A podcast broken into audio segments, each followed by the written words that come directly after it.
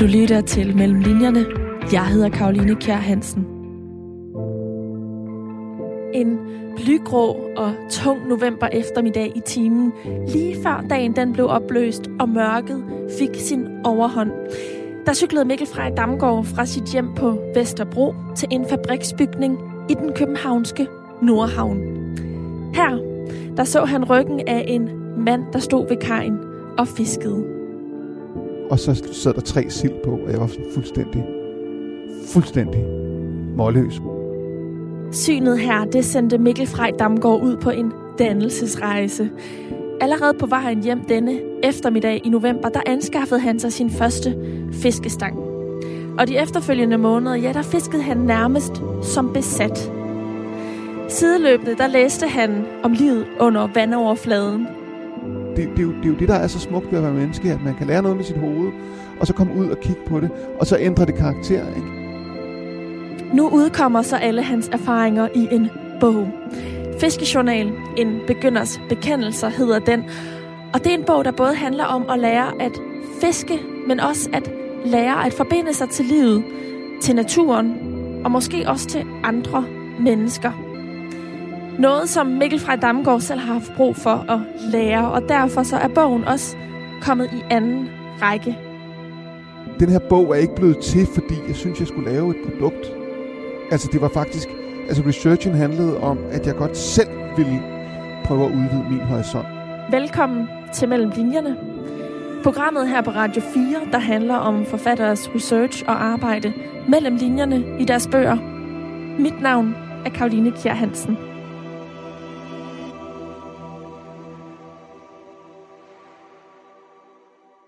Mikkel Frej Damgaard. Ja. Hvor mange gange har du stået, hvor vi øh, står lige nu? Det er længe siden, jeg har stået her, men jeg har stået her rigtig, rigtig, rigtig meget. Her ved Damhussøen, nede ved Ålekistevej. Øhm, øh, og fisket geder. Øh, for to år siden, der var jeg her næsten hver dag i nogle uger, hvor jeg forsøgte at fange en gede, som jeg havde set derovre i hjørnet. Øhm, og lige nu er et rigtig godt tidspunkt at være her på i virkeligheden, hvis man vil fange geder. Ja, altså, det, det, der, der er måske noget med, at det, vi, vi, det er jo formiddag nu, ikke? Øh, og de fleste fisk fanger man bedst i øh, enten morgentimen eller, øh, eller skumringstimen om aftenen. Der, hvor tingene skifter fra, fra lys til mørke, ikke? Øh, men, men den tid på år, altså fredningen af geder sætter ind på øh, fredag, 1. april, og så er de fredet frem til 15. maj. Og vi optager tirsdag den 29. marts. det, Og det her, det bliver så sendt søndag den Ja. 3. april. Og det der, det der så er i det er, at lige nu, så, så er gederne ved at æde så tykke og fede, så de kan klare øh, gydningen, øh, hvor, hvor øh, hanner kæmper om mager, og øh, altså i det hele taget er det en ret voldsom omgang, når de, når de skal, det, man kalder det at lege, men det er virkelig ikke at lege. De har store kødsår over hele kroppen, når de, øh, når, når, når fredningen så bliver hævet. Så lige nu, så er de ude at æde. Så hvis vi, vi, hvis vi finder en gede, som er sulten, så tror jeg også godt, vi kan fange den. Det håber jeg. De næste 55 minutter skal vi i hvert fald øh, stå her og tale om arbejdet mellem linjerne i din øh, nye bog, Fiskejournal, en begynders bekendelser. Og nu sagde du, at for to år siden, der stod du her rigtig meget, og det er faktisk sådan omtrent for to år siden, at arbejdet med bogen begyndte lidt før det. Øh, mere bestemt i november 2019. Du havde stort set ikke fisket før det, men der fik du øh, lysten. Vil du ikke prøve at øh, tage os med tilbage til øh, den episode i november 2019, hvor at du øh, ligesom fik sporet dig ind på fiskeriet? Jamen, altså, for, vi skal faktisk lidt længere tilbage. Jeg har skrevet øh, en bog, der hedder Sørgekåben, om min fars selvmord, der udkom i september 19. Øh, og det havde været sådan en meget hæftig øh, terapeutisk proces at, at, at ligesom grave rundt i alle de fortrædeligheder, det selvmord havde afstedkommet, og hvordan jeg var blevet den, jeg var og sådan noget. Men som en intellektuel øvelse. Og så, og så i efteråret øh, 19, der rejste jeg rundt i, øh, i landet og holdt foredrag. Øh, som det er jo sådan ret ensom øh, ting, når man, når man kører fra hotel til hotel med, med tog og sover der, og så videre næste dag. Og så, og så havde jeg et, så holdt jeg også nogle øh, fyraftensarrangementer, sådan noget, hvor jeg var overstyrer, og så, og så var jeg ude i Nordhavn på sådan en stor tegnestue, øh, og det regnede, og jeg kunne mærke, at det der, det der med min fars selvmord på en måde var, var ved at være et sted, hvor der var plads til noget andet. Og så da jeg kom ud til den der tegnestue, så sprang jeg af cyklen, og lige det, jeg gik om hjørnet, så så jeg ryggen af en mand, der stod med en fiskestang.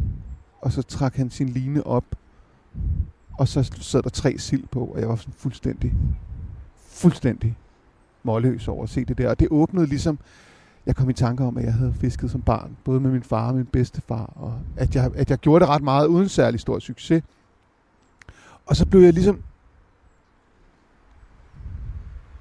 Ej, den sidder... Jeg troede lige, der var noget efter. Oh. øh, Er det sådan, du reagerer, når du øh, normalt Altså, bliver man øh, meget tænker, der opmærksom. måske er bid? så bliver man meget opmærksom. Det er faktisk også derfor, det er enormt fedt at fiske. Når, når du bliver stille, er det fordi, det så egentlig er godt at være stille i forhold til ikke at skræmme fisken Nej. væk? Eller er det bare fordi, at Det det, er det fordi ligesom min op- er den der øh, opmærksomhed på, på situationen? Det er fordi, opmærksom. Vi skifter lige til et andet blink, fordi det der bliver ved med at kludre. Øhm, det er bare fordi, jeg bliver opmærksom. Og det er det dejlige ved at fiske, at man, man er til stede på forskellige måder og niveauer, øh, mens man gør det. Nu skifter du til... Et stort, Sådan, koverfarvet blink. ja, det andet var sådan, det ligner noget i plastik, men ja, Ja. jeg er virkelig en begynder. Det Ja. er nok måske ikke plastik, det ved jeg ikke, om det er. Men man er jo nødt til at være begynder, hvis man skal, hvis man skal lære noget som helst her i verden. Øhm, så bogen hedder også en begynders bekendelser. Øh, fordi det var jo det, jeg var. Mm. og på mange måder stadigvæk er. Og bogen er så, altså den handler om fiskeri, men den handler måske også om at være begynder i livet på mange andre planer. Ja relationer, i forhold til sig selv og så videre. Men, men sagen er, at jeg ser en mand fange de der fisk, og det åbner for, at jeg kan huske, at jeg selv gjorde det engang. Og så købte jeg en fiskestang. Øh, jeg kørte direkte, jeg kørte hjem af efter det der møde, og så stoppede jeg på Nordre Frihavnsgade. Så så jeg Jans Lystfiskershop, der ligger i Nordre Frihavnsgade. Og så stoppede jeg der og købte en fiskestang.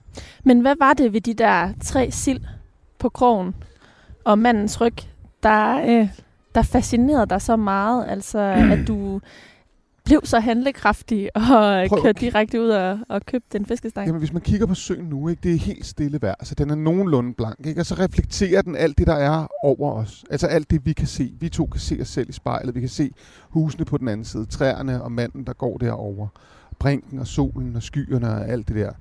Men under den overflade er der et liv, som jeg synes, vi meget ofte glemmer. Prøv at se, der ligger en pose under vandet der. Ikke? Mm-hmm. Øh, og da vi gik ind, vi mødtes ind på hovedbanegården, og der går de jo og fejrer, så der er fint og ordentligt. Ikke? Øh, men under den der overflade er der et liv, og det var ligesom de der fisk repræsenterede et liv, som jeg jo slet ikke kendte særlig meget til. Og det fascinerede mig. Og måske også fordi jeg havde brugt så lang tid på at dykke ned i det, der var under overfladen i mit eget liv og i min egen families historie. Mm. Så tænkte jeg sådan, måske, måske kan jeg undersøge, hvad der er under overfladen med en fiskestang. Altså et helt andet sted, eksternt dig. Ja. Men alligevel så fandt du så ud af, at der var en parallel mellem det liv under vandoverfladen, og så også dig, fordi som du siger, så handler det også om at være begynder i livet. Det er i hvert fald en bog, som i min optik også handler enormt meget om dig som menneske. Du skriver om kærlighedsrelationer, og du skriver også om din fars selvmord, som du så også har skrevet om i din første bog, Sørgekåben. Hvad er det for en direkte parallel, der går mellem din fars selvmord til din nye bog, Fiskejournal, en begynders bekendelse? Hov, der kom lidt... Øh, Ja, der Blade? kom lidt blade med op. Lidt tang og blade. Øh, altså man kan sige, fiske, altså, slud og er- var en terapeutisk og intellektuel undersøgelse af ting, jeg kunne øh, forstå i mit hoved. Og i fiskejournalen, der, der, eller fiskejournal, der, der er det noget med at prøve at undersøge, hvilke følelser går der igennem mig, når jeg, hvis man fanger en fisk. Ikke? mm. Og det, der sker ret hurtigt, når man står her, jeg ved ikke, hvordan, om du har det på samme måde, men det er jo, at man bliver sådan lidt, er der mon en fisk? Og man kan jo ikke se det. Altså på mange måder er man prisgivet, ikke? Og derfor så prøver man at aflæse alle mulige tegn, ikke? Og da jeg var her første gang, en af de første gange, der stod jeg her, og jeg havde, altså, jeg var 40 år, ikke? Eller 41, jeg havde slæbt oppakning med, som om jeg skulle Altså, jeg, så fem mand kunne fiske. Det var helt vildt. Det var ligesom den måde, jeg kunne nærme mig det. Ikke? Jeg har lige sagt, inden vi, vi tændte for optageren, at øh, jeg forventede, da vi mødtes inde på banegården og tog herud, at du havde sådan en, nærmest en hel kuffert med. Sådan en, øh, ja. øh, en gammeldags trækasse-kuffert, forestillede ja. jeg mig næsten. Fordi du skriver i bogen, hvordan du cykler, og det er hårdt at komme over Valby Bakke med al den her oppakning. Ja. Men du har simpelthen bare sådan en lille letvæks, har jeg lyst til at kalde det, fiskestang, som kan klappe sammen. Der kan være, at din øh, rygsæk lige stikker op, og så har du en, øh, en kasse med, øh, med nogle forskellige... Det hedder blink. Fiskekrej. Blink, ja. Ja, blink. Høj. Oj. Det ja. tror jeg skulle være en fisk. Hvad var det? Jeg tror, det var en fisk. Jeg tror bare ikke, den blev kroget ordentligt. Skal vi lige se, om der sidder noget på? Det var det. Nå da.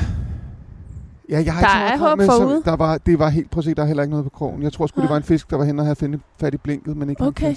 Og hvorfor tror du, at den hellere vil tage fat i det blink frem for det andet, der sådan er plastik og gult og rødt og grønt, der ligger her på, øh, på jorden ved siden af os? Ikke? Altså man kan sige, Andreas, som, øh, altså, som, som solgte mig enormt meget fiskekrej i begyndelsen, han sagde, sørg for altid for at have noget kover med. Kover okay. er altid godt, ikke? Mm. Øhm, nu skal vi altså lige se, om vi kan få den til at... Det kan også være, den er væk igen. Øhm, det vil være ret blæret, hvis du her 10 minutter inde i programmet ja. fanger den første. ja. Jeg, prøver, jeg, jeg gør lige historien færdig. Så ja. gik jeg rundt og, og ville så gerne fange en fisk, og, det, og jeg var ikke helt klar over, hvorfor. Jeg kunne godt lide det der at jeg ikke vidste, hvorfor. Jeg kunne godt lide, at, jeg okay. ikke, hvorfor, at det ikke handlede om at se mig, jeg har fanget en stor fisk. Der var et eller andet, jeg var sindssygt fascineret af det, og jeg synes, det var så spændende. Altså, og, og hvordan ville det føles, hvis den, når fisken trak i min line, og jeg trak i den anden ende, og hvad havde man mon fat i dernede i, i Damhussøens mørke vand. Ikke?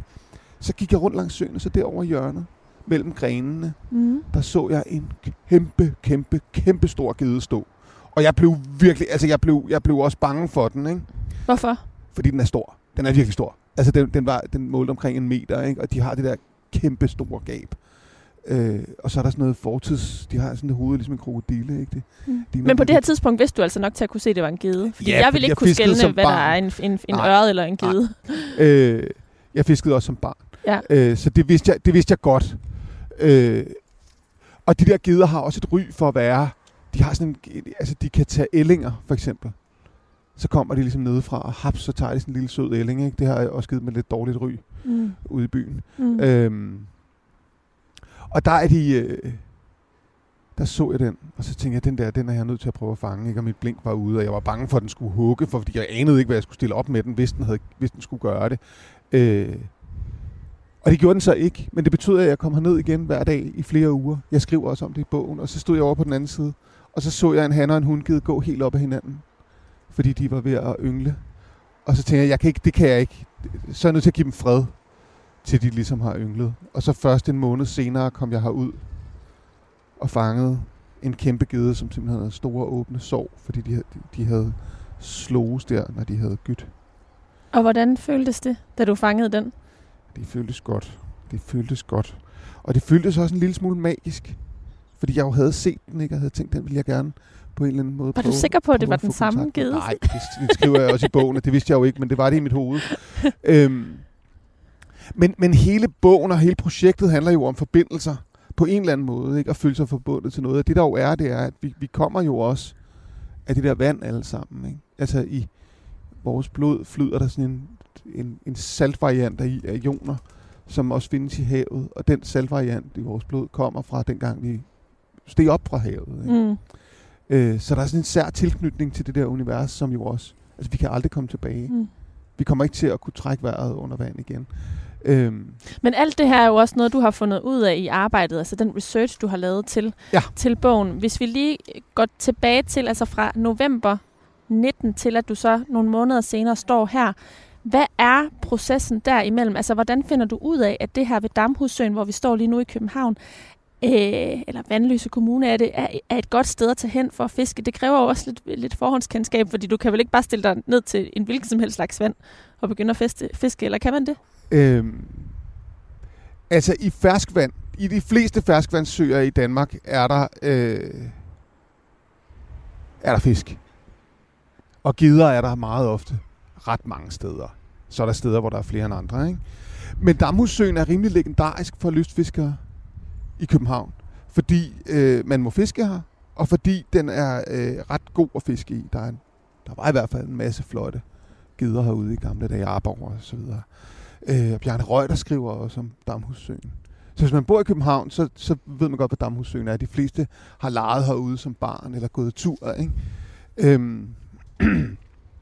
og så var der også noget, der var noget ret fantastisk i det der med, at være sådan barnligt begejstret over at fange en fisk, mens kondiløbere og hundelufter gik forbi. Øh, og så kunne jeg stå der med mit eget lille magiske eventyr, ikke? Og, og på en eller anden måde føle, at, at, jeg, at verden blev fortryllet for mine øjne, fordi jeg så de der fisk. Ikke? Altså, det, der er en grund til, at børn gerne vil i zoologisk have. Det er ret fascinerende at kigge på, på andre væsener. Ikke? Tror du ikke også, du vil, hvis vi så en nu, vil, vil synes, det var lidt spændende? Eller vil du være ligeglad? Jo, men jeg tror, jeg vil blive lidt, øh, måske som du beskriver øh, dit første møde med, med geden, øh, lidt, måske lidt bange og sådan, altså øh, også fordi, at øh, der er jo forskel på at observere en øh, fisk og observere dyr, som man gør i zoologisk have, og så fange dem og rent faktisk også altså, lave så makaber en handling, som det er at slå dem ihjel og spise dem. Ja. Hvordan, øh, hvad for nogle tanker har du gjort dig omkring øh, det aspekt af fiskeri? Jamen, altså, øh, de fleste sætter man ud igen. Det vil vi også gøre, hvis vi fangede en nu. Øhm, det, det, er en, det, der er, det er en helt klassiker, det der med, at der er noget tilfredsstillelse i at fange sin egen måde. Men der er, og det skriver jeg også om, altså selvfølgelig nogle overvejelser om det der med, at man jo tager livet af et andet væsen. Øh, på godt og ondt. Der troede jeg skulle den var der igen. Øh, og der er også et kapitel, hvor, hvor, hvor jeg sådan forsøger lidt at undersøge, om man kan... Altså... At, at se et andet væsen lide kan være meget ubehageligt. Men der kan måske også være en, en følelse af magt, som måske kan være lidt forførende. Øhm, og der tror jeg, at øh, der er på et tidspunkt, hvor, hvor, jeg, hvor jeg, der er helt virkelig, jeg har det ikke særlig godt, og er fuldstændig ude af balance, hvor jeg, hvor jeg tror et øjeblik, at jeg nyder at se en fisk lide. Og så kaster jeg op. Øh, fordi det gør jeg bestemt ikke. Og der, der, det, det var på en eller anden måde også lidt betryggende, det der med, at der i mennesket også er et ubehag ved noget andet, der lider. Og det er der jo også her. Nu går der en børnehave forbi. Mm-hmm. Hej. Nej. Men det er meget hyggeligt. Måske vi når at gøre det. Ja. ja. ja. ja. Til glæde for børnene. Øhm. Øh. Men, det, men det, det er ret, det, for de fleste lystfiskere, så opstår det der element jo, at man især, især når man bliver ret dygtig til det, og forstår, hvad det er, de gør, det er ret fascinerende, hvordan de der væsener formerer sig, og, og hvad, de, hvad, hvad de kan for at kunne klare sig i, i deres miljø, ligesom det er ret fascinerende, hvad mennesker kan, og alle mulige andre dyr kan. Ikke? Øhm, hvor det bliver ret svært at fange dem, også selvom man sætter dem ud, og meget skånsomt kan, kan, kan sætte dem tilbage, så, så føler man, at man rører ved noget, som man måske ikke skal røre ved. Og det synes jeg også er en, en spændende øh, lærdom. Altså det, det, det tror jeg ikke er så usundt at beskæftige sig med. Også selvom det ikke er så rart i virkeligheden.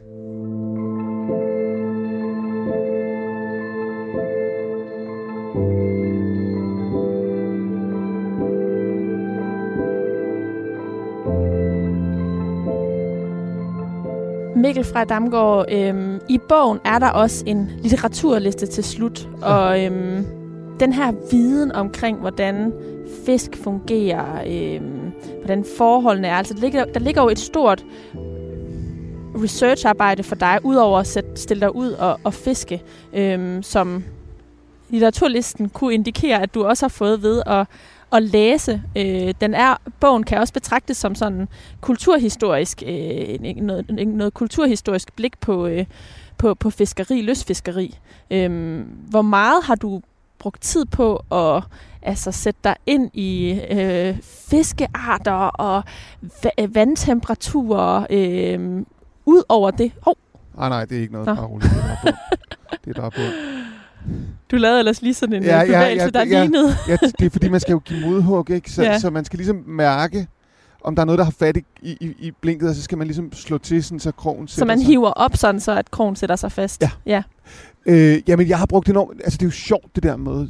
Du, du jo... Altså, vi to er jo begge to journalister i en eller anden forstand, mm. og så kan det godt være, at vi ikke beskæftiger os med det på den mest traditionelle måde. Men det er jo sjovt, når du siger det der med, at du har researchet, og... Fordi det siger også noget om, at... Altså, at den her bog er ikke blevet til, fordi jeg synes, jeg skulle lave et produkt. Altså, det var faktisk... Altså, researchen handlede om, at jeg godt selv ville prøve at udvide min horisont. Det var ikke et ønske om at udvide alle mulige andres. Mm. Det kom først senere, da jeg rent faktisk begyndte at skrive. Ikke? Men det var, fordi jeg gerne ville forstå det. Og det var en dejlig drivkraft. Altså Mhm. på den måde var det et dannelsesprojekt mere end det var et researchprojekt. Ikke? Mm. Altså hvor meget kan jeg lære? Og så var det jo også en rigtig dejlig måde at nærme sig noget, som jeg ikke kunne fange. De første mange måneder fangede jeg ingenting. Mm-mm. Altså absolut ingenting. Jeg var ude og fiske hver dag. Var fuldstændig opslugt af det. Ikke? Og der var jeg jo nødt til at læse Moby Dick om aftenen, for på en eller anden måde at prøve at skabe nogle forbindelser til, til det der, som jeg godt ville prøve at finde ud af, hvad var. Ikke? Som Mm. Moby Dick handler om sømandsliv og om valer.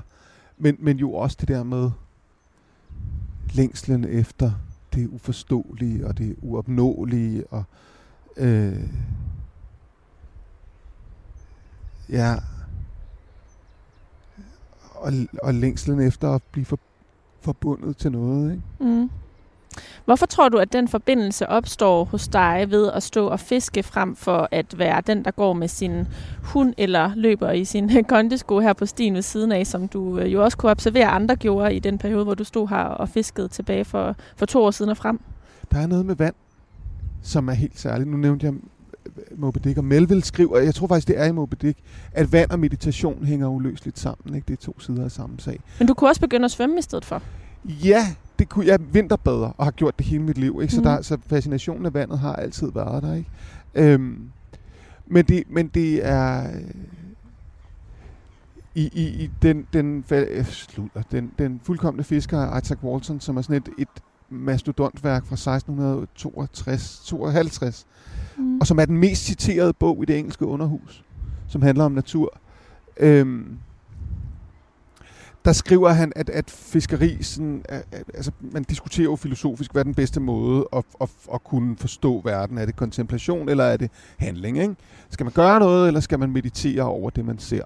Hvordan kommer man tættest i kontakt med den? Og der er fiskeriet sådan lidt begge dele. Fordi man kan gøre noget, men er samtidig fuldstændig magtesløs. Ikke? Og man, der, allerede i den tid, vi har stået her, så tænker jeg, at der er ikke nogen fisk her. Hvis vi skal fange en, skal vi flytte os. Øhm, Hvad gør, at du tænker det? jamen, at der ikke er noget, at vi ikke rigtig har mærket noget. Men, men, men vil man, altså normalt, hvis der er en fisk i et område, øh, inden for 20 minutters øh, tid, så vil der være biden ellers. Mm, Ja, ej, ikke nødvendigvis, men det er en god idé at rykke sig. Der er mm. mange, der tror, at det er helt stationært, ikke? Men det er det ikke. Det, det, man, det er en god idé at flytte sig. Jeg tror, at de, de gange, hvor jeg var her, udgør jeg hele Damhussyn rundt. Ja. Jeg ved bare hernede mod Ålekistevej, især om aftenen, der er, der er der gode chancer. Men det, der også sker, når, når man går der, så begynder man at kigge, og så lægger man mærke til ting, man ikke har set før. Og så det er sådan en helt ny verden, der åbenbarer sig. Ja, og det er det, altså... Det er dejligt at være nysgerrig. Og det er dejligt at opleve, at man er nysgerrig. Og vi får serveret så meget information og så meget stimuli hele tiden, at det var dejligt at opleve en barnlig begejstring, da jeg så så en gede herude ved kanten af Damhussøen. Ikke? Mm. og også kunne dele den. Der var en ung pige, der satte sig over på den anden side. Det var sådan tidlig marts, men det var en solskinsdag. Og så satte hun sig ved siden af. Og så så jeg den der fisk, og så sagde jeg til hende, hvis jeg fanger den, vil du så ikke tage et billede af mig? Helt barnligt, ikke? Og så sagde hun, jo, jo, jeg satte mig her, fordi jeg også godt ville høre lidt om det der med at fiske. Fordi, altså, det var, på en eller anden måde har, er der sådan et, der er sådan noget, de fleste bliver nysgerrige, når de ser de der fiskestænger, og hvad er det for noget? Ikke som Mm. falder symbol, men måske som en sådan en tryllestav til at genfortrylle verden. Mm. Øhm, Men det er også ret interessant med den her dokumentation af det, fordi for mig så er fiskestangen øh, eller fiskesporten ligesom også et udtryk for, for det langsomlige øh, og netop det der øh, man bruger meget tid på altså virkeligheden sådan en øh, en dyb ro. Jeg forestiller mig det også lidt ligesom, når man jager, at man ligesom sådan skal sidde og vente i lang tid og øh, være meget øh, koncentreret, og i virkeligheden får meget tid til at, til at stå og tænke. Men så er der så den der dokumentation, som du nævner, altså hvor vi lige pludselig er i meget tæt kontakt med verden af nu øh, 20 22 øh, og ja. sociale medier og iPhones, der kan tage billeder af det hele. ja. Ja. Øh, har du prøvet, altså i, i dit, i dit øh, arbejde med, eller, eller din, øh, i hele processen med, at du begyndte at fiske, har det også været et forsøg på at undslippe den meget sådan digitale verden, der, øh, der gør, at man er til stede alle, altså mange steder på én gang, frem Nej, for blot at være jeg, et sted her. Jamen hør her, det vil jeg gerne sige, at det var det, og ja. I skal bare, det her, altså, hvad hedder de der Thomas Rode, der spiser stenalderkost og sådan noget, det er slet ikke det, der er på spil her. Nej. Det, altså, i, sjovt nok, så var det jo sindssygt vigtigt for mig at dele de der billeder af mig selv med fisk i begyndelsen. Ikke? Det er ikke så meget det, men det er jo rigtigt, hvad du siger, at det kommer også, og så som tiden er gået, så har jeg sluppet det. Altså, så det er sådan ikke... helt automatisk et, en gode, der er kommet med, det at ja. du begyndte at lystfiske? Ja. Øh, men det, men det, det, det er det, det, det, den bog og, og min oplevelse af det, øh, og nu har du lært det, hvis jeg bare løfter stangen, så er det ikke nødvendigvis et bid. Det var nemlig bare bund, det der. Okay. Øhm, altså, det, det, det var et dannelsesprojekt. Det var et spørgsmål om at altså også, en, også lidt en overraskelse over, hvor lidt jeg rent faktisk fiske, vidste om det, det miljø, som er en, sindssygt vigtigt for vores liv her ja. på kloden. Ikke? Øh, og det havde, ville jeg gerne lære med mit hoved. Ikke? Så ville jeg gerne lære øh, med min krop at betjene en fiskestang, og nu fluefisker jeg, det er sindssygt svært. Øh, men kræver sådan en, altså det kræver, man er, tænker, der kom lige en gås. Mm. Øh, det skal man virkelig mestre. Ikke? Og så havde jeg brug for med mine følelser at opleve, at der var noget for den anden ende af linen, og hvad, hvad ville der ske i mig? Ville jeg blive bange for det ukendte? Og, altså, der lurer jo også i mørket et monster, ikke? Altså, man har altid troet, at under overfladen var der det samme, som der er heroppe, bare, en, bare sådan en, en, en spejling af det, som måske var lidt uhyggelig. Øhm, og den var jo også i mig. Altså, der er sådan noget... Prøv, prøv at sætte lidt flere ord på, hvad du mener med det, at den var i dig. Jamen, jeg havde brugt... Altså, sørgekåben handler om, at min fars selvmord... Nu Din første jeg, bog. Ja, holder lige en lille pause her. Min fars selvmord øh, var der, men måtte ikke tales om. Og var anledning til, at, at, at livet artede sig på en virkelig smertefuld måde for rigtig mange af os. Ikke? Og, og man kunne ligesom ikke få lov at tage fat på det der traume. Øh, så der var jo sådan en følelse af, at der var et dyb, som var utilgængeligt, som man ikke måtte gå hen til. Og så gjorde jeg det i sørgekåben, og min familie øh, reagerede meget voldsomt øh, på forskellige måder. Men egentlig som de altid har gjort. De havde, tror jeg ikke, de havde noget ønske om, at, at det der skulle nuanceres. De havde ligesom fundet en form at fryse fast i.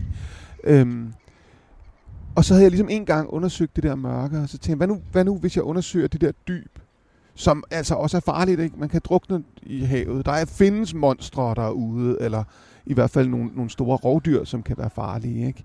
Også nogle bitte små, som kan være farlige. Fjæsinger for eksempel. Så hvad, hvad, nu, hvis jeg, hvad nu hvis jeg prøver at undersøge det, og bare bliver ved med det, lige meget hvad der sker? Mm. Hvad finder jeg så? Og først troede jeg, at jeg fandt svaret på alting. Ikke? Hvis jeg bare fiskede, så blev jeg lykkelig og rolig, og alt det der. Ikke? Og så opdagede jeg, at det gjorde jeg nok ikke. Og så, og så skete der nogle ret dramatiske ting. Jeg fandt pludselig mig selv liggende op ved en å i, i Sverige, og var ved at, troede, jeg var blevet vanvittig, altså jeg så ting, der ikke var der, og var ikke sikker på, om jeg sov eller drømte, og altså fik bevæget mig ud i det der dyb i mig selv, men på, en følelse, på et følelsesmæssigt plan. Mm. Øhm, og det har jo været helt vildt fedt. Men det, men det handler mere, når gæstene vil have lov at have brødet for sig selv, så nu, er, nu er der lige ballade, ikke? Mm. Og på den måde er naturen også vild, ikke? Mm. Bare det, vi ser lige nu. Den der, der er en and der, den skal også væk. Det står i hvert fald i stor kontrast til de mange mennesker, der øh, står på fabrikker eller sidder på kontorpladser øh, her øh, tirsdag ja. formiddag. ja. Men her to år efter, at du mm. begyndte at lystfiske og står med en bog i hånden, hvad for et svar er det så, du har fået af at øh, dykke ned i mørket under havoverfladen eller vandoverfladen? Jamen, at jeg faktisk til sidst holdt op med at være bange for det. Øhm, men det Også i dig et, selv? Øh, ja, ja. Altså, der er jo stadigvæk et mørke, og stadigvæk nogle traumer, en sorg og alt muligt. Men, men, det, men det, det, det blev faktisk muligt på grund af alle mulige ting at prøve at finde en ny vej. Og jeg mødte også en spejling af mig selv, som var den uhyggelige spejling. Mm. Og uden at afsløre for meget, lykkedes det måske også at arbejde med den, så den kom til at se lidt anderledes ud mm. øh, i løbet af bogen. Mm. Øhm, og så, og så kan, altså, jeg har gjort mig umage for at skrive den der bog, som netop det der, som vi talte om før, ikke? En, et, et, altså, vi vil alle sammen gerne dannelsen, og altså dannelsen forstået på den måde, at vi lærer noget om noget, som ikke nødvendigvis skal bruges i en til en i vores tilværelse. Ikke? Altså det vil vi alle sammen sige, det er godt. Det er godt at, at, at prøve at lære noget nyt. Ikke? Mm. Men også at, at så lave den intellektuelle øvelse. Ikke? Og noget af det der, der også er i bogen, det er det der med, hvordan de der fiskearter formerer sig. Hvorfor har en hornfisk grønne ben? Hvorfor er en havret blank? Hvorfor har en gede et stort gab? Og altså, der må jeg altså bare sige med de der grønne fiskeben, der vagt du en barnlig begejstring i mig, fordi jeg har godt nok spist mange ja. øh, øh fisk med de grønne ben der, altså, øh, hvor det så lige pludselig gav en forståelse af, at det er fordi, når de er nede under vandet, så, kan de ikke, så kan de ikke blive set, så går de i et Nej, med, med det grønne. er gennemsigtig. Ja. Så, øh, så giver det jo rigtig god mening at have grønne Så de kan skjule sig. Og på den måde er evolutionen også vild, ikke? Altså, mm. så har den ligesom, den har designet det, så det kunne overleve, ikke? Mm. Og, og hvis man gerne vil fange fisk, hvis man lytter til det her i begyndelsen af april, så øh, omtrent en måned fra nu, så skal man så ud og fange hornfisk. Der kommer rigtig mange, og de kan fanges fra kysten. Mm. Så skal man finde et tangområde og så kaste ud. Der er virkelig mange, og de er lette at fange. Det er sjovt.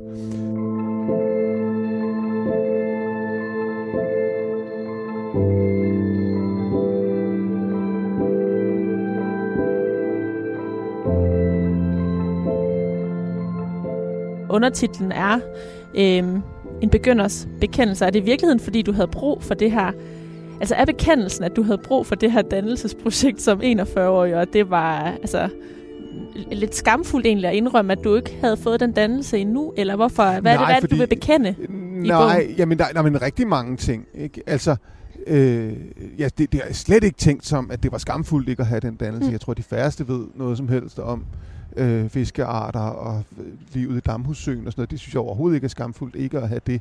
Men, men, men det er en det, det handler om at lade en begejstring og barnlig trang til at prøve noget nyt styre det, der sker i ens liv, i stedet for det rationelle og fornuftige og rigtige. Og det, jeg vil ved at sige før, er det der med, at bogen begynder som et, en, en, en, en altså, det, det, det, det barnlige glæde ved at, at, at lystfiske og fascinationen af de der fisk, som kommer op og sådan noget.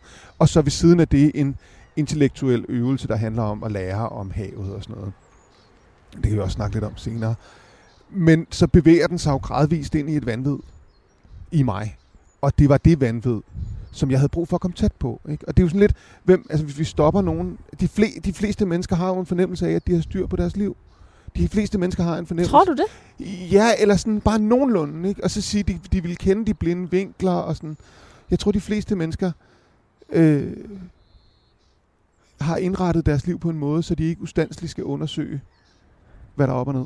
Altså, det vil jeg, altså, ja, selvfølgelig kan man ikke hver eneste dag gå og, og, og være i tvivl, men jeg tror, at mange mennesker kan have følelsen af, at den der illusion om, at du en dag er voksen og har styr på det hele, det er, det er en illusion. Det er noget, ja. vi får fortalt, og øh, man er godt nok blevet holdt for nar i, i mange år. Altså, tror du ikke, at, jeg tror ikke, at man går med den erkendelse Nej, hver dag som voksen nu mener jeg menneske, ikke, nu mener men en gang imellem. Altså, ja, nej, nu, øh, mener jeg, nu mener jeg for eksempel i forhold til familiekonstruktion. Ja øh, i forhold til, hvorfor samfundet er indrettet, som det er. Ikke?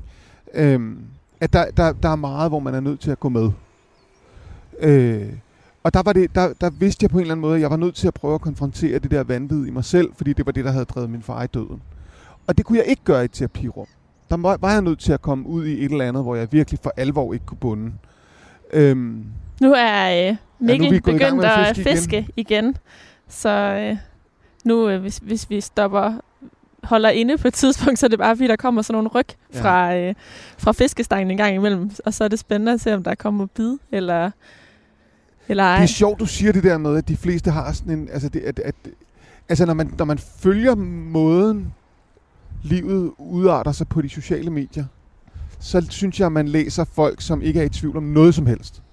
alle har en mening om alt, og de er fuldstændig sikre på, at det de tænker er det rigtige. Ikke? Og der er vildt meget fordømmelse, og vildt meget alt muligt. Ikke? Og det synes jeg er hårdt. Og det må være hårdt at være så skråsikker i alt, hvad man gør.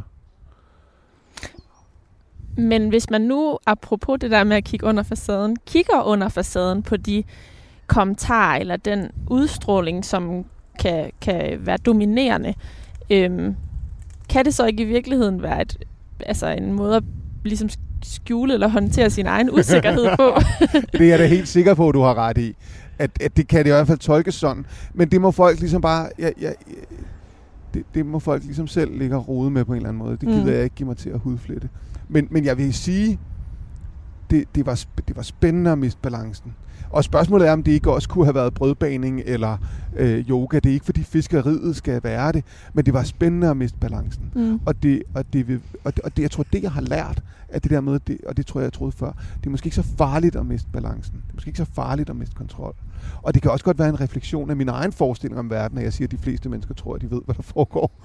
Fordi det tror jeg, de tror. Ikke? Men, men lad nu det ligge. Altså, hvis, hvis vi bare holder os til det der med, at det var, det var interessant at miste balancen. Og så har det været vildt sjovt at skrive om. Mm. Altså, det, det, altså, naturen er smuk, ikke? Det, den er, den er, det er smukt at forsøge at skildre den i ord. Peter Sommer synger, at naturen er fantastisk, fantastisk, and it turns me on. Og det er sådan, du også har det, eller hvad? Meget meget. Altså jeg fandt jo, altså da det går godt, så finder jeg jo mig selv nede ved de mønske kyster med sovepose og ligge under lag, og, og, og har indimellem oplevelser af, at her har jeg fundet ud af, hvorfor folk i sin tid er blevet religiøse. Altså man, det, det synes jeg også er sørgeligt ved livet i storbyen, ikke? at man, man oplever, at man er gæst i naturen, og pludselig oplevede jeg faktisk, at jeg var en del af den på en måde, som, som jeg ikke kan beskrive her, så man er nødt til ligesom at læse i bogen. Mm. Øhm, for så, for så pludselig at opleve naturen som meget skræmmende. Mm. Og som, og som, øh, som bestemt ikke som noget, der lukkede mig ind, tværtimod. Mm. Øh, men altså, det, det var bare fedt at miste balancen. Mm. Det var fedt at lære om de der fisk. Altså de, de oplevelser, jeg har haft i de her to år ved vandet, og som jeg også skriver om, det er noget af det vigtigste, der er sket i mit liv. Mm. Og det er noget af det, der har gjort det muligt for mig at prøve at skabe en ny tilværelse, som jeg jo ikke helt ved, hvor skal hen lige nu. Øh, men det har helt sikkert været det. Hvilke elementer er det, er det, som har været altafgørende for, at det har haft så stor betydning for dig, og at du har kunne, øh, kunne være, altså få den her øh, livsrejse, som du, du kom ud på? Altså, hvad, er, det, er det fiskestangen? Er det havet? Er det, er det læsningen om naturen? Øhm, er det, eller er det, det i virkeligheden det hele til sammen? Jamen, det er jo det der med, altså det kunne også begynde os erkendelser i virkeligheden, ja, ikke? Ja. Fordi jeg tror faktisk, det er erkendelserne af det, og en kombination af det. Altså, det, det, er jo, det er jo det, der er så smukt ved at være menneske, at man kan lære noget med sit hoved, og så komme ud og kigge på det, og så ændrer det karakter, ikke? Altså, jeg ved ikke, hvordan, om, det, om det, du, altså, du er på arbejde nu, ikke? Men der er der noget ved det der med, at man pludselig gud, det der vand er faktisk kommet et sted fra, og det har været med til at skabe den klode, vi lever på, som, som gør, at man får en lille smule mere respekt for det. Ikke? Og pludselig også ser, hvor er det smukt, at det kan spejle himlen. Og så oven i købet, er der alle de der væsener dernede. Mm. Og så Men den, den erkendelse kan jeg sagtens øhm, være enig med dig i, fordi øhm, hvis man står, nu, nu står vi og kigger ud på en sø, men hvis man står og kigger ud på, på havet, så er havet jo som oftest altså Ui. milevidt. Altså du kan, jo, du kan jo ikke se andet end havet. Ej. Og, øh, og det, når jeg gør det, så minder det mig om, hvor lille et væsen jeg i virkeligheden ja. er, eller hvor lille betydning jeg har for verden. Og det tror jeg faktisk er en god erkendelse i forhold til, apropos alt det, jeg sagde tidligere med sociale medier og øh, nu kommer lige sådan en, øh, en der fejrer, øh, ja. hvad hedder det, cykelstien. Øhm, altså at, at mennesket især i dag, fordi vi hele tiden får at vide, at vi er centrum, og vi er vigtige, og øh, altså der er sådan en ekstrem fokus på individualitet, der tror jeg engang imellem, det er godt at blive mindet om, at øh, det, øh, Uh, jeg troede lige, du havde noget der. Ja, det tror jeg også, det var bare bund. At, øh, man også er, at, man, at man også er en lille brik i et meget, meget, meget, meget stort puslespil, og der er havet altså bare en massiv, et massivt billede på det, synes jeg, ja. når man står og kigger ud på det. Ja, og måske også det mest massive, ikke? Altså nærmest vildere end månen, ikke? Der er jo et trækker i havet. Så det der, det der element på kloden er så vildt, ikke?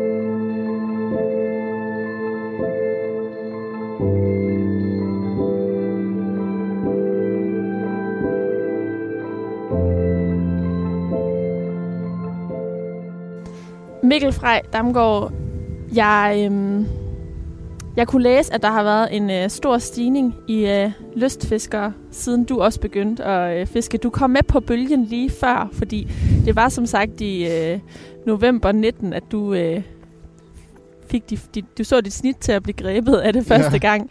Men, øhm, men coronakrisen ramte som, øh, som de fleste jo ved, alle ved i dag, øh, kort tid efter. Og øh, de seneste tal for lystfiskeri er fra, fra 2020.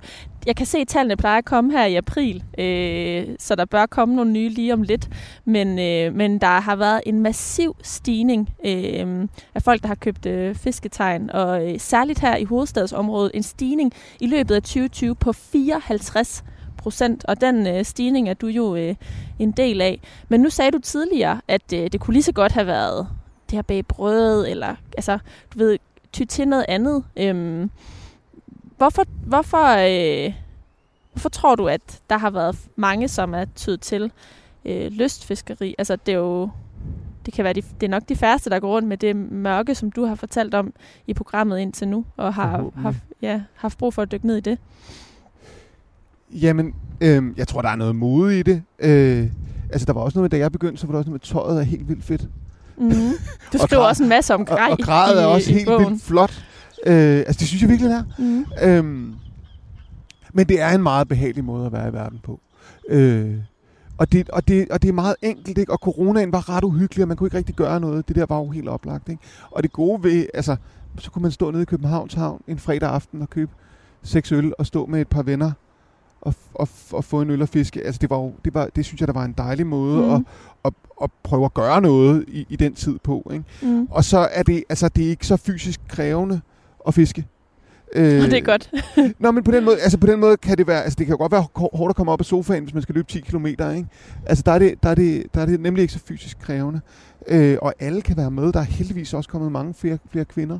Mm. Øhm, og sportsfiskeren, som jeg, som jeg skriver for dig, som er Danmarks øh, Danmarks Sportsfiskers Forbunds øh, medlemsblad, som udkommer i, jeg tror, 20.000 eksemplarer. Det er ret mange. Øhm, der, havde, der var for første gang i, i bladets historie, var der en kvinde på forsiden i sidste nummer. Ja. Så det var rigtig dejligt, at det... Altså det har Men været, er det noget, I sådan internt taler om i det miljøet? Kan du tro, det kan okay. du tro. Altså, prøv lige at høre her. De, de, de, det miljø afspejler fuldstændig de diskussioner, der er alle mulige andre steder. Der er nogle virkelig, virkelig seje ambassadører, som er kvinder, der, øh, der øh, har skulle sparke nogle døre ind, men som, men som meget kærkommet både har gjort det, men også er med til at ændre på nogle fastlåste både opfattelser af, hvad lystfiskeri er, og også nogle fastlåste øh, opfattelser af miljøet mm. af, hvad, hvad, hvad det vil sige at være lystfisker, som mm. er helt vildt fedt. Mm. Øhm, Mikkel, nu er du, øh, du er journalist. De fleste kender dig måske som vært på øh, Deadline. Øhm, og øh, nogen kender dig også som forfatter til din første bog, Sørgekåben. Men som du siger nu her, så skriver du for, øh, for det her medlemsblad, øh, Fiskernes medlemsblad nu her. Øh, hvor, hvornår begyndte den her, det her dannelsesprojekt, den her interesse, den her på en eller anden måde drift mod fiskestangen og mod havet og det, der er under havoverfladen, at blive til et skriveprojekt?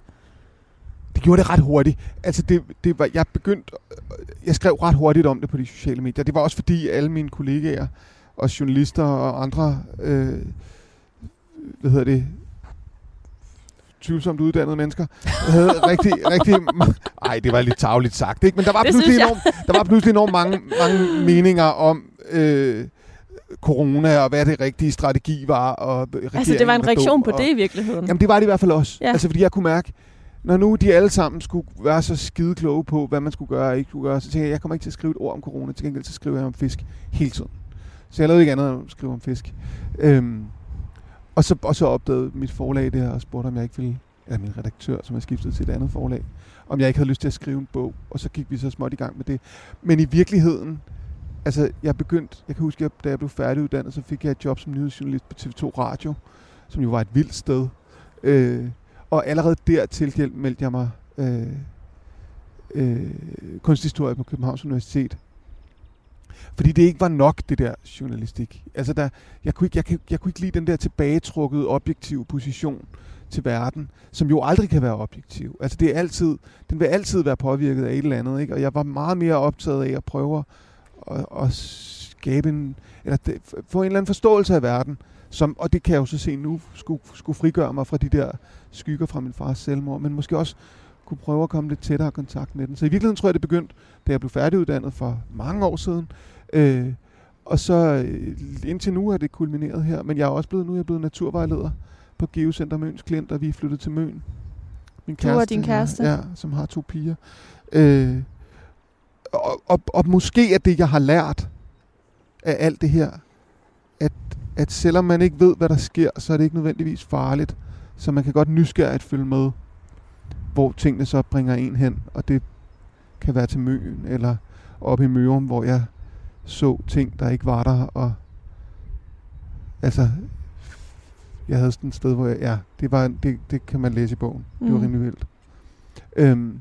Men hvordan var det at skrive bogen i forhold til, at det jo også var en interesse? Altså, når noget går fra at være en interesse til at være noget, et mere sådan øh, erhverv, noget professionelt, øh, et arbejde, så at sige. Øhm, ødelagde det noget af oplevelsen for dig, eller forstærkede det blot dine sanser og dine sanseindtryk, som du skulle have med i, i bogen?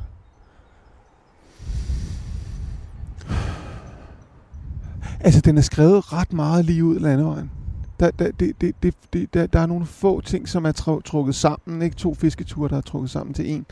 Øh, men det forløb ret meget sådan. Det var ret meget en, altså først optagethed og fascination, så en besættelse, som nærmest var manisk, og så et eller andet sammenbrud, øh, for så at prøve at, at, at starte helt forfra med det samme. Øh, så jeg oplevede ikke, at jeg var tynget af, at der var nogle forpligtelser i forhold til det. Øh, det, det, det, det, det den, en af de største udfordringer var, udover at jeg var ved at blive sindssyg, øh, at, at fluefiskeriet kunne jeg ikke finde ud af. Og det hold, holdt mig jo fra at fiske i lang tid, fordi jeg var nødt til at lære det. Øhm. Vil du ikke lige prøve at forklare for, for lytterne, og, og sådan, nu står jeg over for dig, jeg har læst om det i bog, men hvad er forskellen på det, vi gør nu, og, og fluefiskeri? Jamen, det her er en spændestang, der sidder et fast spolehjul. Det er det, som de fleste sikkert kender som et fiskehjul. Ikke? Det, det spolehjul, det trækker linen ind. Og øh, her sidder der et blink. Det her vejer 35 gram, tror jeg. Ja, et øh, Abogacia Atom atomblink klassisk blink fra, fra Sverige. Og så er det jo de her 35 gram, man kaster væk med, og så bruger man stangens elasticitet til at få fart på blinket. Ikke? Bum, så ryger det langt ud. Det er meget let. Alle kan finde ud af det her, hvis de øver sig i 10 minutter. Ikke øh, mere? Nej, måske en time. Øhm, men, det, men det er relativt let, relativt enkelt, vil du kunne få, få blinket ud i søen, og så skal du sådan set bare spole ind ved at dreje på den her. Med en fluestang og en flueline er det anderledes, fordi en flue vejer ikke noget. Så der har man en line, som de første 9 meter af den vejer øh, et eller andet antal gram. Jeg tror, min vejer 14 gram eller sådan noget. Og så skal man ligesom have den, de, de, de 9 meter til at passere over og under sig. Øh, for at få lige... For, få den langt nok ud. Ja, ja, så man sådan, først kaster man fremad, så venter man på, at linen er strukket helt ud, og så lige når den er strukket helt ud, så trækker man stangen tilbage, men det skal være sådan en, en, en først hurtig, så langsom bevægelse. Det er meget... Altså, man skal virkelig bruge tid på at lære det, ikke? Og det har taget et halvt år, og jeg stod og øvede i parker i København. Så kom folk hen og sagde, der er der vist ingen fisk lige her. Så sagde jeg, nej, det tror jeg heller ikke, der er. Øh, så, så på den måde, altså fluefiskeriet, er virkelig vanskeligt, men det har også en, altså det har virkelig en, altså det er også en helt klassisk dannelsesting, ikke? Det der med, at det, det er sundt at gøre sig umage med noget. Det er sundt at, at, at, at opleve noget modstand, for så at opleve, at stoffet øh, forandrer sig. Og det er der, altså... Det er også derfor, vi har sådan nogle øh, ordsprog som øvelse gør mester. Ja, men, men altså, det, det, der er også noget, der handler om intuition, ikke? Altså folk tror, mange tror, nogen tror, jeg har måske også selv troet, at intuition er sådan en guddommelig indgriben i ens liv, ikke? Altså, at man pludselig fornemmer noget. Og det, og det er der jo ingen dokumentation for. Til gengæld så er der rigtig mange kloge mennesker, der har skrevet om, hvad intuition er, og der er en svensk professor, tror jeg han var, som skrev, at, at altså, din livsstil, din måde at være i verden på, ikke? og det er, når, når stoffet opgiver sin modstand, og man pludselig oplever tingene på ny. Ikke? Og der kan man sige, selvom det var meget frustrerende at bruge et halvt år på at lære fluefisk, så oplevede jeg på et tidspunkt, at den der modstand, der var i, jeg kunne ikke få det til at markere ret, pludselig forsvandt. Og jeg kan faktisk ikke helt forklare, hvorfor. Men der vil man jo sige, det er jo fordi, du har prøvet at gøre det så mange gange, at du pludselig fornemmer nogle andre øh, nuancer i verden. Ikke? Altså prøv lige at tage det med ind i alt, hvad man gør. Det, det, det, det er jo på en eller anden måde, selvom det er pisse hårdt, opskriften på det gode liv. Ikke? Altså at, at forsøge altså at opleve, at, at noget, man har gjort sig umage med, pludselig kan lykkes. Ikke? Og så er det jo rigtigt, at, at øvelse gør mester, men der er bare, det, det er så fint skrevet det der med, at, at stoffet opgiver sin modstand, og pludselig oplever man det på ny. Ikke? Og det, mm. altså, Jamen, det, er, det lyder virkelig... Og det var, det, det er var, en mere poetisk måde at sige det på. Ja, og det var, men det var sgu også sådan, det var at fiske, ikke? Altså, jeg lavede sindssygt mange fejl. Jeg vendte blink på hovedet, og jeg kunne ikke kaste, og jeg kunne ikke finde ud af noget som helst i begyndelsen. Og alligevel var den tid enormt fantastisk, fordi, fordi den også rummede sådan lidt gå på mod, mm. ikke? Og en, og en vilje til at begå fejl, et mod til at begå fejl, mm. som så forandrede sig til øh, en følelse af at kunne noget. Og derfor, altså når jeg virkelig kan det i dag, er det også med en vis sorg. Fordi da jeg stod derovre for to år siden, der var det, det var, den dag var ret magisk for mig. Mm. Altså det var ret fantastisk for mig. Og Hvordan er det at være her i dag? Jamen det er jo dejligt. Det er dejligt at stå her sammen med dig og fiske øh, og kigge på vandet. Men det er slet ikke, det har slet ikke den samme dramatiske ukendthed og, øh, og, og, og altså fantasiens svingfjer fik virkelig lov at folde sig ud tidligere. Ikke? Altså mm. nu, nu står jeg her, så er jeg sådan lidt, ja, der er ikke nogen fisk der, så havde vi fanget den nu. Mm. Det er jeg ret sikker på. Helt konkret, hvis du skulle give et råd til nogen, der vil begynde med at fiske i morgen eller i dag, når de hører det her program, hvad skal man så gøre? Jamen, så skal man jo i hvert fald ikke tage ud og fange geder, fordi de er fredet. Øh, men jeg fra synes, 1. april fra til 1. april, 1. maj, eller hvor længe 5. er det? maj er den 15. sat maj, til okay. nu. Øh, jeg troede sørme lige den var der. Det kunne være fint, ikke? Øhm, ja, det kunne have været en bravur øh, slutning. Ja, øh, man skal gå ind i sin grejbutik, sin lokale grejbutik, og sige, at man godt vil købe fiskegrej, og spørge, øh, hvor man lettest fanger, for, fanger fisk, fordi det ved de. Øh, og så vil jeg anbefale, at man sigter efter havret i maj måned, maj og juni. Det er relativt let at have med at gøre, og man behøver ikke så meget udstyr. Hvis man har børn med, så skal man forstå at huske, at det skal være korte intervaller. 10 minutter, ikke mere. Øh, det, det er for krævende at skulle stå i så lang tid. Ikke? Men det bedste råd, tror jeg faktisk er, prøv at lade jer opsluge af det. Prøv, prøv at lade, prøv virkelig at lade fantasien flyve, når I står der. Og lægge mærke til forandringerne i vandet. Det, som er ret vildt, det er, når vi står og kigger ud over, over Damhussøens vand her, ikke? så er det sådan, hvis vi så en fisk, og det vil du også, hvis vi så en fisk bryde overfladen, så vil du lægge mærke til det med det samme. Fordi det vil være en forandring, selvom der er bevægelser hele tiden i, i, øh, i vandoverfladen, som du ikke havde, som din hjerne ikke er indstillet på. Altså på den måde er du, er du stadigvæk kodet, som vi ligesom var fra begyndelsen. Så, så prøv at lade jer begejstre, og prøv at, prøv at bruge fantasien til at forestille jer alt muligt, når jeg er derude. Det er vildt fedt. Det blev desværre ikke til nogen, øh, det blev ikke til nogen gede i dag. I, i dag bedre held næste gang. Hvad, hvad tænker du så, når du, når, du, når, du, når du har været på sådan en fisketur og ikke har fanget noget? Hvad, hvad for nogle tanker altså, går der så igennem dit hoved? Øh, nogle fisk blev fanget under den fisketur, men, eller under, den, under processen med at skrive den bog. Men langt de fleste fisketure, der kommer man tomhændet hjem. Og det gør så ikke det er noget. faktisk ikke så meget det, det handler om. Nej. Det gør ikke så meget. Det handler om at slippe fantasien løs. Jeg vil sige uh, tusind tak, Mikkel Frej Damgaard, fordi at du vil være med til at slippe fantasien løs sammen med mig her ved Damhussøen i dag og fortælle om dit arbejde mellem linjerne i din nye bog, Fiskejournal, en begynders bekendelser. Tak fordi jeg måtte være med. Fiskejournal, en begynders bekendelser, udkommer på onsdag den 6. april, og den udkommer på Gads forlag. Programmet her, det var tilrettelagt af mig. Jeg har også været din vært, og mit navn det er Karoline Kjær Hansen. Husk, at du kan høre alle tidligere programmer af Mellem Linjerne i Radio 4's app. Den kan du hente i App Store eller hos Google Play. Og du kan komme i kontakt med mig ved at skrive til mellemlinjerne radio4.dk. Linjerne, det er med et J. Tusind tak, fordi du lyttede med.